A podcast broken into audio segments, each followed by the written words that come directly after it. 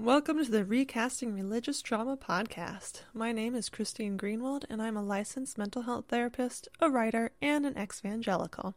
This is the podcast extension of my weekly newsletter on Substack, also called Recasting Religious Trauma. Each month, I interview interesting people about their faith experiences, faith deconstruction, religious trauma, spirituality, and more. We deconstruct and examine the elements of religion that once caused us harm so that we can melt it down and recast it into something new. Thanks for joining us. Our guest today is Marla Taviano. Marla is a writer of numerous books, most recently her two books of poetry entitled Unbelieve and Jaded, with a third in the trilogy to be released later this year. She's a prolific reader as well as writer and is the person behind the popular account on Instagram at White Girl Learning, where she posts about literally a book every single day. We'll get more into that in the interview. She's got a super interesting backstory about growing up one of the best Christian girls out there, becoming a missionary of sorts in Cambodia, getting divorced by her husband, and then discovering he was cheating on her, and oh yeah, going through a massive faith shift through all of this. Not because of it, but happened to be at the same time. It was just a lot. Also, she's a really nice person and great to talk to. Hope that you enjoy this interview as much as we enjoyed recording it. Cool. Hi, Marla.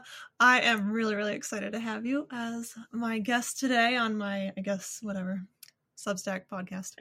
Um, and I am thinking back to when I first uh, learned about you was someone from my husband's church had been reading my writings, and she was like, "Have you heard of Marla Taviano?" Because she knew you from way back in the day because you happen to have grown up 15 minutes away from where I live now. and I Googled you and when I found the Google results, I was very perplexed because I saw your old books that you had been associated with, and I was like, that's really interesting. Maybe there's two Marla Tavianos. And then I learned more about your whole story. Um, so you you've had quite the journey. So I'm hoping that you could tell us um, about what that has involved. Yeah, there are kind of two Marla Tavianos. I, they're both me though, unfortunately or or fortunately, I don't know. Um, no, I am trying to love and embrace the first Marla Taviano because she is still a part of me. Um, she has just evolved a lot. And it just so happens that there are some things on the Google about her because I wrote books as Marla Taviano first edition. um, and they are out in the world and it's yeah it's it has come up a lot. People are like um could you check goodreads? Because this is what it says there and this doesn't sound like you or different things like that. So yeah i, I have that happen a lot and i don't really um pay much attention. I don't i don't take care of those things like make sure that they're all updated and everything. But um i forget your question. Did you ask a question I did. A little summary of, of your uh, wild and winding faith journey. Oh, yeah. Okay. So um, I grew up, as you know, very close to where you live now, in a small town called West Liberty, Ohio, which is smaller than the town you're in, which is amazing that there's a town smaller than that, about 2,500 people. Um, super conservative Christian family. I mean, when I say super conservative, maybe not, because I'm meeting a lot of people these days who grew up in much more of a um, a much stricter home and environment, and we're not really in touch with the world. And that was not my experience. Um, I went to a Christian school for a little while. Then my mom homeschooled me for a while. Then I went to a public school from fifth grade through 12th grade. Then went to a Christian college um, that I would call super conservative Christian. and I don't usually mention it out in the world. I have more recently been doing that. It's Cedarville College at the time, now Cedarville University in Ohio. Very, not, I wouldn't say very well known, but if you know it, you know that it's super conservative Christian. Um, and I was just a great little Christian girl. I mean, I just did all the right things. I knew all the right things. I um, and I had a heart for people and I wanted them to know the truth that I knew. And so evangelizing people was just a good fit for me because I wanted them. I love people and I wanted them to go to heaven, not hell. And so mm-hmm. um, my I was graduated co-valedictorian of my high school class and gave a big speech, which was basically a sermon. and looking back now, my mom sent it to me, and that's another story. We can talk about my parents and how they are not on the same journey I am, but um, I she sent it to me because she had written it all out, I think, in her journal, and I was like, "Oh, ouch! I forgot about this." So I was I said how, something to the effect of I used to get all A's, and now I'm going to talk about F's, my faith, my friends, and some some other F word. Um, and then I think I just like gave the plan of salvation to these mm-hmm. unsuspecting people. Um, Can't let that opportunity go by. No. Without... And I loved missionaries growing up. Like my aunt and uncle were missionaries in Indonesia. We had missions conferences at our church where missionaries would come. And I always thought, oh, I want to be a missionary. Um, and then I married someone who was um, very into graphic design, computers, web design. And I was like, oh, well, I can't be a missionary because, like, I think at that time, like 1999, I was thinking, oh, well, to be a missionary, you'd have to give up the computers because they don't have computers where I'd want to go. Um, fast forward to now. Anyway, I did end up being a missionary um, from 2015 to, uh, to 2020. And um, started out at what I would call a missionary um, very quickly as I was, my faith was, I was deconstructing that and evolving out of that. And so nowadays, when people ask me, what did you do in Cambodia? I say humanitarian work, which is pretty true. Mm-hmm. Um, we stopped going to church altogether in the spring of 2017 while we were still missionaries in Cambodia. Um, and I have not been back since. Um, yeah, a lot of things happened um, from, I want to say, 2008 on. Um, in 2009, we helped um, some Black friends of ours plant a church, a, a multi ethnic church. Um, from there, I had, I woke up to racism and white supremacy mm-hmm. and all of that, and poverty in Cambodia, and LGBTQ issues, and all of this stuff. And so that's what I I write about now is just my um yeah, my journey out of that and to where I am now and when people ask me where I've landed, I say I'm I haven't landed. I'm like a I'm like a bird, just flying around, and every once in a while I'll land on a branch, but I don't stay there. Um, and then came back from Cambodia in March of 2020, last plane out of Cambodia, well, of our town. And um, my daughter and her Cambodian fiance were stranded in Cambodia for three months. Um, worst three months of my life because I just mm. assumed that they were going to die of COVID and I would never see them again because there's no Western healthcare there. And we didn't know a lot about COVID. And even now, I mean, it could have happened. A lot of people were dying. Mm. So a lot of people have died. So in September of 2020, my husband at the time left unexpectedly. Said he wanted a divorce. Just, I wouldn't say completely out of the blue. Um, things had not been great, but I had I did not see this coming.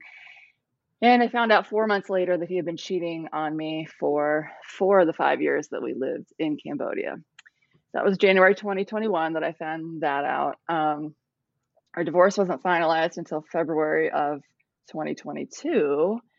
And he basically left me in a brand new state. I'm from Ohio, moved to Cambodia, and I'm now in South Carolina with um, four kids and no money.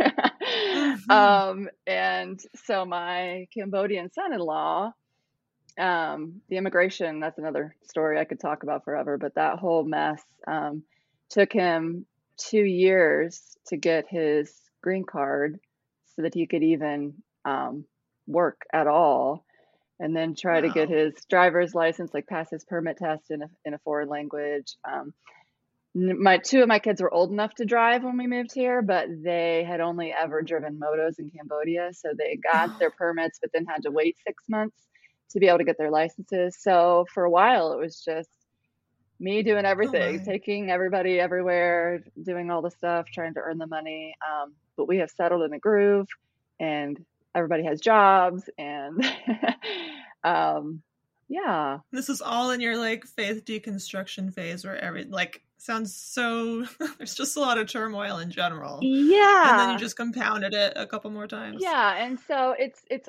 weird because people have come into my orbit at different parts of my journey and there's uh, some confusion sometimes. Like people have thought that i deconstructed because my husband left or that he left because i was deconstructing or that's mm. that's not really true at all. Um, and actually i was leading the way in deconstructing but he kind of followed along in in most mm. aspects but all the all the while he was cheating and i didn't know that. But yeah so where am i now? I am in a very good place where i don't know what i believe. I do know a lot of things that i do not believe and i'm doing a lot of healing and that healing is partly, I would call it religious trauma, also life trauma.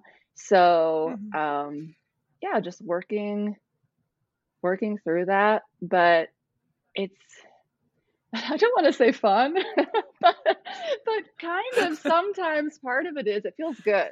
I mean, it feels good to look back at those old books, at those old journals, to see the things that I believed, to figure out why I believed them, and I guess I would still call myself an evangelist of some kind. I don't I don't want to be the kind of person that believes like really strongly like is trying to get everybody to believe like I do then and then doing that again now. I'm not talking about that. My my main thing is is harm that is being done Mm-hmm. not um, not just to people like me, but a lot of people who are not like me. So harm being done mm-hmm. to the queer community, to my black friends, to immigrants, refugees, my Muslim friends, um, and then yeah, what straight white people like me who um, also believed a lot of things that were ultimately harmful to me, and all of that harm is all wrapped up. I mean, white supremacy is toxic to white people too. Um, it's different. It's mm-hmm. toxic in a different way, but yeah. So that is even the telling of my journey. I kind of wound all around. it's quite the path. Yeah. Yeah. I feel like in in your books, you to me it, it is quite clear that you were talking about like well you obviously still have kind of this this like zeal we the evangelical zeal, not like in an evangelical white right, evangelical right. space, but like this like you're just so passionate about all of these things, but it doesn't come across like you have to believe what I believe. It's just like, geez, we really need to stop freaking hurting everybody else. Yeah. And it's very it's very powerful to read all of that. It's a good thing um, I didn't write these books like in say 2015, 2016. they probably would have been a lot different because that's how I kind of started out. I didn't really know how else to do it except just plow yeah. right through. And I don't I regret a little bit of that, but some of it I actually don't because um how gentle are we going to be about some of this stuff that's going on? Like let's just ease into this. Let's help people mm-hmm. be a little bit less racist every day. like it's just we don't have this kind of time. So yeah. Um but yeah. Well, thank you for saying that about my books. I oh yeah, I had fun writing them. Um and I, they're in a poetry form because I tried and tried and tried to write my whole journey. And as you could tell, I have difficulty articulating um, all of it like mm. cohesively, clearly, in order, what happened. Um, and I just kept changing my mind and heart so quickly that when I would write something down, hmm. then I didn't believe it anymore. And I was like, how do I do this? And so the books are, um, it's kind of a less is more situation. And then mm-hmm. I can talk to people or write myself, um, filling in those gaps and and things like that. Um, but yeah. Fabulous. Um, you mentioned your White Girl Learning account, which I imagine many people are already familiar with, but you want to fill us in a little bit about that or like when you started it? Do you really do like a book a day? That's incredible. I do. Um, I started it December 1st, 2017. So I had my five year anniversary uh, in just last December. And um, like I said, I've been reading my whole life, learned to read when I was four and was just reading everything I could get my hands on. But it wasn't until after we had started, um, helped start that multi ethnic church, that I was mm-hmm. waking up to the fact that, oh, look at all these books I've read and how many of them are white people. Like 90, I'd say 99% of these books. And so I just started being more intentional. Well, then when I was in Cambodia, I think it was 2016, um, someone that I knew, I started following her on Instagram because she followed me. And her her Instagram account, instead of photos of her kids, were all photos of books. And she had like she would do, put things together that matched the cover and they're all this whole thing and then she called it bookstagram and i was like what is this like what is this magical thing and then I started just discovering that other people did this too. And I thought, oh, okay, this is cool. And I just decided I'm going to exclusively um, feature books that are not by white people because I'm trying to read more anyway. So it started out, I want to say, just Tuesdays and Thursdays, maybe I did a, a book, um, or maybe Tuesday, Thursday, Saturday. And then it, I just started discovering so many.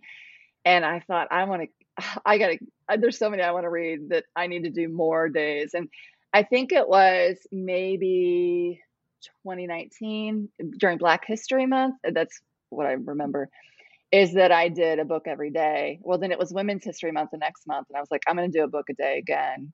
And then it, I think it was Poetry Month and then Asian American Pacific Islander, Native Hawaiian month. And so I just kept going and I haven't stopped. So I haven't missed a day and I'm probably close to four years. And it's not, um, I don't read 365 books a year, but I do mm-hmm. read about 250. So on Mondays, wow. my 12 year old niece, we do Mondays with Mia. So she reads a middle grade book on Mondays. On Sundays, I do a Sunday six stack. And then occasionally I will do picture books with my other nieces who are eight and five. And so obviously that's not going to take me a long time to read that book. Um, but I do read a lot, lot, lot. So um, if you can see behind me, all, there's a four bookshelf. those are all the books I've read. Um, and there, those are all the ones you read. Those there's no there are no white people books on there except for a shelf at the bottom. I have my own books. um, but yeah, it is that is really it has literally changed my life. Like the people that I've met, the things that I have learned, the perspective I have gained, the passion that has been ignited. Um, and I will do that. And I mean, I don't know if I'll do Bookstagram until I die, but I will be on this mission to help other people, um, especially white people, help my fellow white people see the whole world and not just what's inside their white little bubble, which is where I was for a really long time.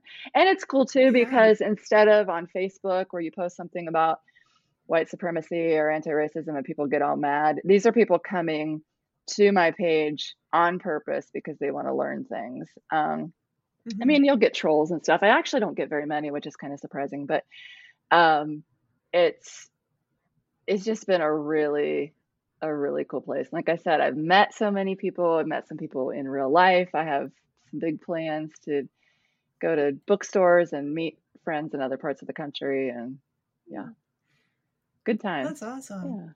Yeah. Wow. You have uh, you have several poems, at least like in Jaded, that I really like. Um, where you're sort of questioning this missionary stance and like there's you know you have a line in one about well yeah i would pray the right prayer if you were giving me food to feed my kids too like mm-hmm. why are you mm-hmm. counting all these quote saved souls um yeah and, and i don't know like how much experiences like that shifted your mind while you were over there or or or what was going on for you um i don't think it was that experience necessarily. I think it was my shifting experiences that woke me up to what was happening there. Um, and like I, I said, when I'm looking back in my journals and my past and trying to kind of piece this together and figure out what went wrong, no, where, where, what happened, I will see hints of things back in say 2006, 2007. I'm like, oh, hmm. really? I, I was starting to think that then, where I don't remember that being a thing. Um, but yeah, it was. I, I I was following a couple people who were also missionaries, and I remember one woman introduced me to the term rice Christians, which is, I mean, it. Some people think it, it's an offensive term. What it means is just it, it means someone who becomes a Christian because they are poor and the Christians are mm-hmm. promising them something material, and so they just say, "Well, sure, I'll be a Christian, so I can have this." Um, yeah, and the the person that I reference in um, in that poem is an actual person who would go to Kenya and just all the time 432 salvations 600 mm-hmm. salvations and she would always have these big huge numbers and the thing was she would go she would do these sermons like these revivals and they would give a chicken to every family that came it's like um, yeah, of course. Like, it just started seeming so ridiculous to me. Yeah. I'm like, what are the odds that you went over there for like three weeks and 432 people went from knowing nothing about the Bible or Jesus or God to totally understanding all of it and changing their lives and deciding to accept Christ and follow him forever. Like, what are that's not how this works. And then I start to think, wait, how does it work? And what is this prayer of salvation? And wait, if there's not a specific mm. thing, how do you know if you're going to hell or not? Because I have so many people come to me over the years. How do I know I'm not going to hell? How do I know? And I'd be like, well, if you did this, and you're not going to hell. Like you just believe that. And they're like, but how do I know? And I'm like, you just have to believe. and then I start uh-huh. thinking, well, what if you did get it wrong? Or what if you didn't mean it? Or I mean, I've since learned about kids, uh, friends of mine who would, when they were kids, would say the prayer of salvation like over and over and over and over again, terrified that they didn't mean it and that they were going to mm-hmm. hell. And then I start reading about like Rob Bell and his book Love Wins and how he has all this mm-hmm. biblical um, proof of why hell isn't a real thing and what, it, what these words really mean in the Bible. Mm-hmm. Then all these other authors who are saying this isn't what the Bible means either. When you take the Bible literally and you say it's clear and you're reading it in English and it was in this other language. And here's the thing I was learning another language and I was starting to see that when someone translated something, it wasn't exact. It didn't it didn't mm-hmm. match up. And even the there's a verse in the Bible that talks about Miriam and her she had leprosy and her skin was white as snow. And the word snow it's like they use the word for cotton they use something different because they uh-huh. don't have snow. And then the word for circumcision is just cut skin like it, it literally translates as cut skin because they don't do circumcision there so there's mm-hmm. not and so then what are you supposed to do when you're a cambodian christian and you're reading about circumcision it's like cut skin cut what like my hand my face what do i how does this work and and then i'm like you know what? so the more, and it was just a lot of it was books. A lot of it was reading hmm. authors that I was scared to read before. And some of these books I had tried to read scared me to death, literally threw them in the trash and then rebought them later. And I was ready for it. Um, yeah. So it took me a long time. And I tell people now, you don't have the kind of time that I had. I didn't really even have it either, but I mm. took it. Um, so the the whole anti-racism thing that I was waking up to this a long, long time ago. Then in 2020, when everybody's like, "Oh my goodness, there's racism," mm. and you have to you have to pick up on it quicker um, yeah. because it's I will say that some of my old tricks like still work. Where, Psychological tricks of evangelicalism. I mean, because what I used to what I used to think to myself was, listen, if I am loving and kind and people see how loving and kind I am, then they're going to want to be a Christian. And so there are Uh-huh. times when I'm like, if I'm loving and kind, they're going to see, oh, well, she's not a bad person just because she da da da da. And, um, and it's not always like that. It's not, I, I'm not into any kind of fake thing. Um, and I, I do go back and forth. Like some people have been very offended by me, and some people might think that I'm too kind and too gentle. And I don't really have. It's just, I, I don't know. I just go with what I think and what I feel, and I don't really have a. Yeah. I I don't know how everybody is reacting um, to me. I Mhm. still get um, randomly people who have known me in the past and are like taken aback that I Mm, am yeah. that I am lost. Like this one woman just a couple Yeah. yeah a couple days ago was just like, what you need to do like read the Gospel of John like not without eh, no commentary, not my words, not anybody's words. Just read it through and Mhm. ask God to speak to you. And if He doesn't speak to you, then you can walk away. I was like, you know how many freaking times I've read the Gospel of John? Like, I have read the Bible through more times than anybody I know. And God used to quote unquote speak to me all the time. And Mhm. I'm sure that if I read the, the Gospel of John right now, something would jump out at me and speak to me. But you know what? When I read my own book that I wrote, things jump out and speak to me. And when I read all these other authors, like I just read Barack Obama's presidential memoir, and things mm. spoke to me. so Yeah. it's like, you know what? God speaking to you. Can we be honest? How do you know? How do you know that was Right. God speaking to you? Did you hear? No, it's inside of me. Okay. So is everything inside of you God? Oh no. Well, just only when God. it's like, eh, okay. Yeah. And so the whole thing, that's what I just all started to come unraveled because I I was like, we are not being honest about Mhm. this stuff. Um, and what started that whole conversation was me. I had brought up an old Facebook memory where I was praising Jesus for giving us the exact apartment that we or a house or something in Cambodia. And like it could never have happened if, if God had not done this. Praise Mm, Jesus, mhm. blah, blah, blah, blah. Um, and I've just recently been really pushing on people who say, like, praising God for everything good and never ever Uh-huh. blaming God for anything bad. Um, and recently, when the young football player had cardiac arrest on the field, and then all of these millions of people are like, God saved his life, God saved his life. And I saw someone on Twitter say, you know who saved his life?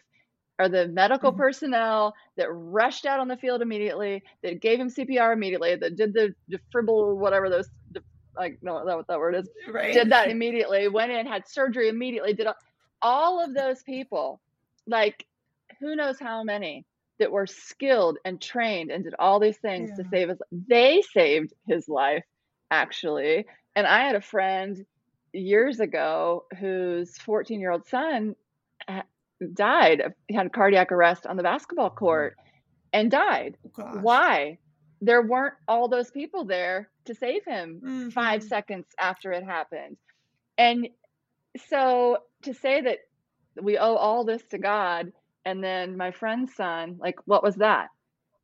And then they come up with another explanation. Oh, well, God, something, something. It's like, no, I, I'm sick of Mhm. this. This doesn't make any logical sense and it's ridiculous. And so, so yeah, so I don't know what I believe about God. And I don't know if you want to talk about yourself at all, but I'm very intrigued either this time or another time. I'll interview you. Okay.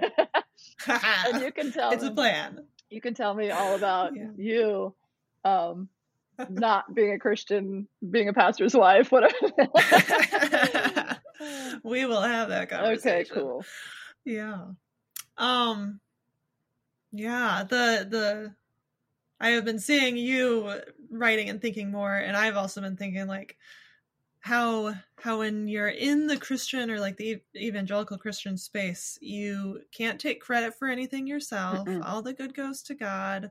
God can't be blamed for anything bad, but like we are inherently bad and it's just like so, it's rather psychologically damaging, It- like when you get down to it. But also, like, let's just try and get out of this. Uh, Well, it, but it's really hard to untangle. it really, really is. And one thing I've noticed, oh, I see why you can hate other people because you hate Mm. yourself. Like if you Yeah. are despicable and lowly and the, like I've had like a couple who's related to me disown me and the husband would always talk about I'm a, I'm a wretched worm. I'm a, the, like on and Mm. on and on and on as if but it's, it was so weird like it's like this brag kind of prideful thing where you're just like because I say all these horrible things about because I know that I am all these things I am Uh-huh. somehow better than I don't know Very Apostle Paul ish. Oh my gosh. Okay. So when these people disowned me, he wrote a 12 page paper and I talk about this in Unbelieve, but it was like 95% Paul's words, like all of the heresies that he said that, and that, that has been a consistent theme with the people that are um, the loudest and the cruelest about Mm. this kind of stuff. They are huge, huge fans of Paul. Like they just love Paul and not Jesus, ironically, which is kind of funny because Jesus and Paul don't always see eye to eye on on things. Um, but yeah, Paul, ooh, he's a he's a trip. Yeah. he can be a hard one to love. Yeah. But I am curious. Uh, Just a couple more questions, but Yeah. one of them was how you have navigated um, relationships, whether they be family or friendships or like former church people or whatever, post shift. Like, are have you managed to hold on to relationships? Do they feel really different? How have people reacted to you? Okay, well, that is a good question. There are two kinds of relationships. There are relationships with people who live by me and people who don't. So that relationship would be largely Mhm. online. Um, and since, like I said, I lived in Ohio, moved to Cambodia, came back to South Carolina, there is literally no one in my real life that I knew before except for one of my sisters. So my parents live in Ohio and one of my sisters lives in Ohio. And I used to not say this publicly, but I have been saying it lately that she is the one that disowned me. So the, the sister in Ohio Mhm. and her husband, my brother in law, disowned me back in 20, 2017, 2018. So we were visiting the States um, from Cambodia and they refused to see us unless I repented, which I did not do because I was not sorry and I, and I had not changed my Wow. mind about any of the things I said. So I have not seen her or her six kids since 2016. So two of her kids I've never met because they were born after that. So I, so she's in Ohio. I have a brother in North Carolina and another sister in South Carolina. And we made the decision to move to South Carolina um, from Cambodia rather than go back to Ohio, kind of for that reason that Hmm. everything in Ohio was either Marla version one, like it was our past Mhm. life. It was a church that we no longer um, felt like we would belong at. It was family members that Mhm. disowned us. It was all of that. And also, um, and so my brother in North Carolina is an Anglican priest. My sister, um, who lives here, we are backyard neighbors. Um, and Mhm. also, the weather in South Carolina is much more comparable to Cambodia than Ohio is. So that was kind of a no brainer. Like five years in a tropical place and trying to Mhm. feel the winter again was like, no, that's not going to work out for us. So, um, my parents have had a challenging time with my deconstruction, but we are, um, they just visited in um, December and like down here in South Carolina. And it was a wonderful visit um, because we talked about nothing. we talked, I mean, we talked about a lot of things, but we talked about nothing controversial. And so, um, and then my sister, we have an amazing relationship. My my sister is wonderful. My brother in law is wonderful. Um, they saved my life when my husband left and I was here and I was so glad that we chose to move here because he went back to Ohio. We knew no no one in this whole entire state except for them. So, and they have four um, kids, ages five to twelve, and we just love them to bits. So our views are not the same. I would say they mm-hmm. are they are deconstructing and progressing, but um, we're not on the same thing there. But it's it's fine. We we get along fine. Um, and then my brother and his wife. So yeah, he's a priest. So our views aren't quite the same either. But he also is kind of on that path, on that journey. Um, and just recently, I had a big long talk with my niece, his daughter, who is 20. Um, and I think she was kind of shocked to hear all of like my new belief. She's like, wow, okay, this is cool. And then my kids, none of them are Christians and do not want to be, and they're just okay. done with that whole entire thing. And I'm just talking to a friend today who has three kids about my kids' ages, and two of her kids still are Christians and are really struggling with their mom not wanting to be a Christian. And I was like, oh gosh, I don't like I have my parents who are are not happy with this, mm-hmm. but I mm-hmm. don't know what I would do if my kids were like yeah. begging me to go to church and begging me to be a Christian. Like I would hate that. so. I'm just really really glad they're heathens. no, but yeah. um but they watched I mean we we did this together. Like they they watched yeah. and I do know they are not the reason that I deconstructed because they did it kind of with me. Um mm-hmm. but I do wonder what how it would have been if I would not have and then mm-hmm. if they would not have either or if they would have and then I would have just been devastated because of their lost souls or or whatever. Oof, I don't know. Yeah. But. My final it's not quite a question, more of a statement that you can add on to, but I think that a lot of people like when they're first like at the, you know, beginning steps of this faith deconstruction maybe probably like religious trauma as an as a concept is not even on the horizon mm-hmm. but it all feels like very scary. Mm-hmm. and you're like i don't know. If i start this where am i going to land? I'm going to leave everything i've known. But you've described this feeling of like i'm okay like i'm just flying around like a bird. I don't even need them like sometimes i land on a branch but if i don't it's okay too.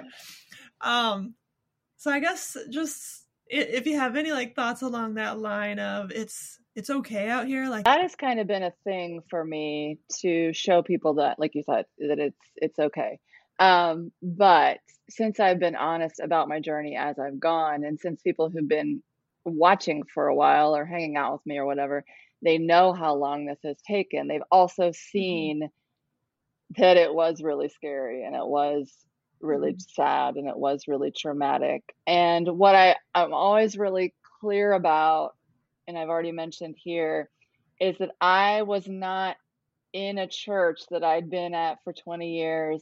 Wake up to this, the church won't change, and I have a decision to make. Leave everything I know, leave mm-hmm. my community, leave all of this just for some new like beliefs that I mm-hmm. have or questions or doubts or whatever. That sounds terrifying to me.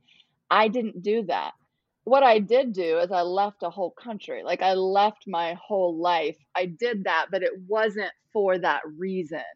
Um, yeah. I didn't at that time. My sister had not disowned me.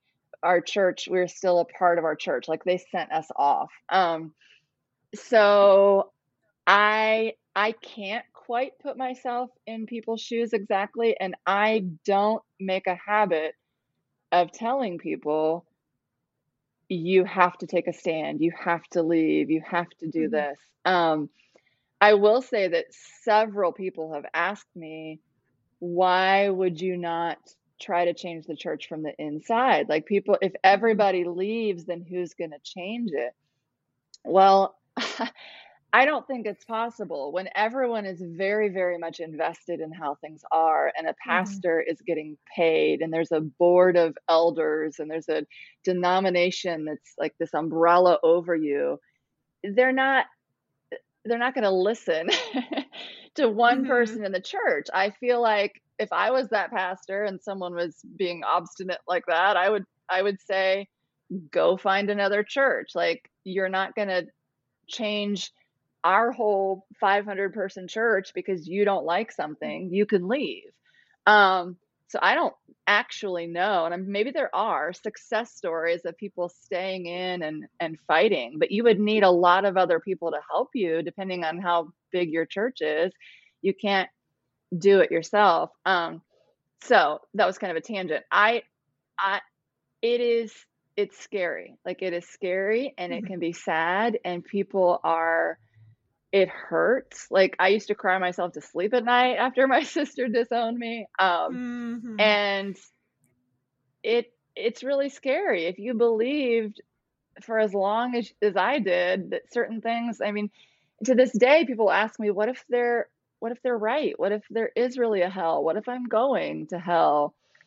Um and you question that and people are going to gaslight you into i mean it's just it's a very yeah. it's a very personal choice a personal decision um i i just i couldn't i, I don't want to be i don't want to be part of it like when people ask me why yeah. do you why do you leave or why not go to church and i generally say the church is the one doing the harm right now. And for me to be a part of a church, um, even if my specific church is super progressive or not harming people, then I'm like aligning myself with the church. I'm on team church against the the other side. I need to make it clear to people who've been harmed by church that I am on their side. Like I am for mm. them and I'm standing with them.